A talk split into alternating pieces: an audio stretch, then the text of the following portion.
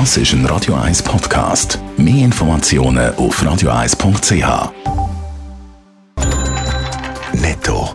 Das Radio 1 Wirtschaftsmagazin für Konsumentinnen und Konsumenten wird Ihnen präsentiert von Blaser Greinicher.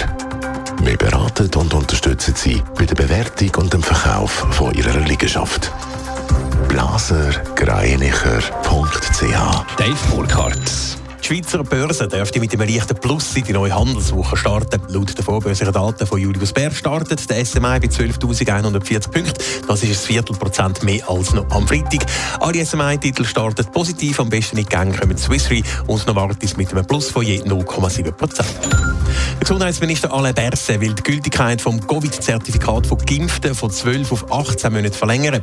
Sollte sich herausstellen, dass die Schutzwirkung auch ohne dritte Impfung hoch bleibe, müsse sich das im Zertifikat widerspiegeln, so der Alain Berset gegenüber den Tamedia-Zeitungen.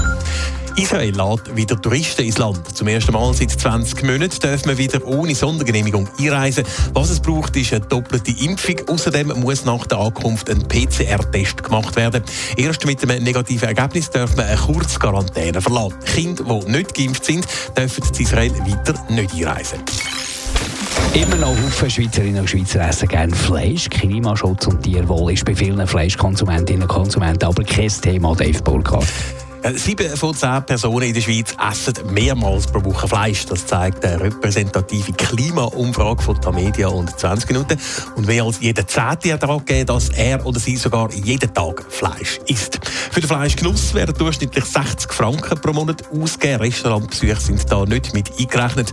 Beim Schweizer Tierschutz ist man nicht wirklich überrascht ab diesen Zahlen. Irgendjemand muss das Fleisch ja essen von insgesamt 83 Millionen Tieren, die in der Schweiz jedes Jahr geschlachtet werden Import nicht mit einbezogen. Standardfleisch würde darum zu Dumpingpreisen angeboten und die Differenz zu Fleisch aus tierfreundlicher Haltung sei darum entsprechend groß. Und die Bereitschaft zum für Fleisch aus nachhaltiger Haltung mehr zu zahlen scheint nicht besonders groß.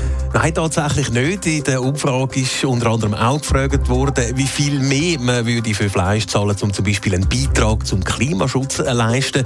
Knapp 40 Prozent haben dort angegeben, nichts. Etwa 20 Prozent würden pro Monat maximal 6 Franken mehr zahlen, also 10 Prozent mehr, als jetzt durchschnittlich pro Monat für Fleisch ausgegeben wird. Netto. Das Radio 1 Wirtschaftsmagazin für Konsumentinnen und Konsumenten.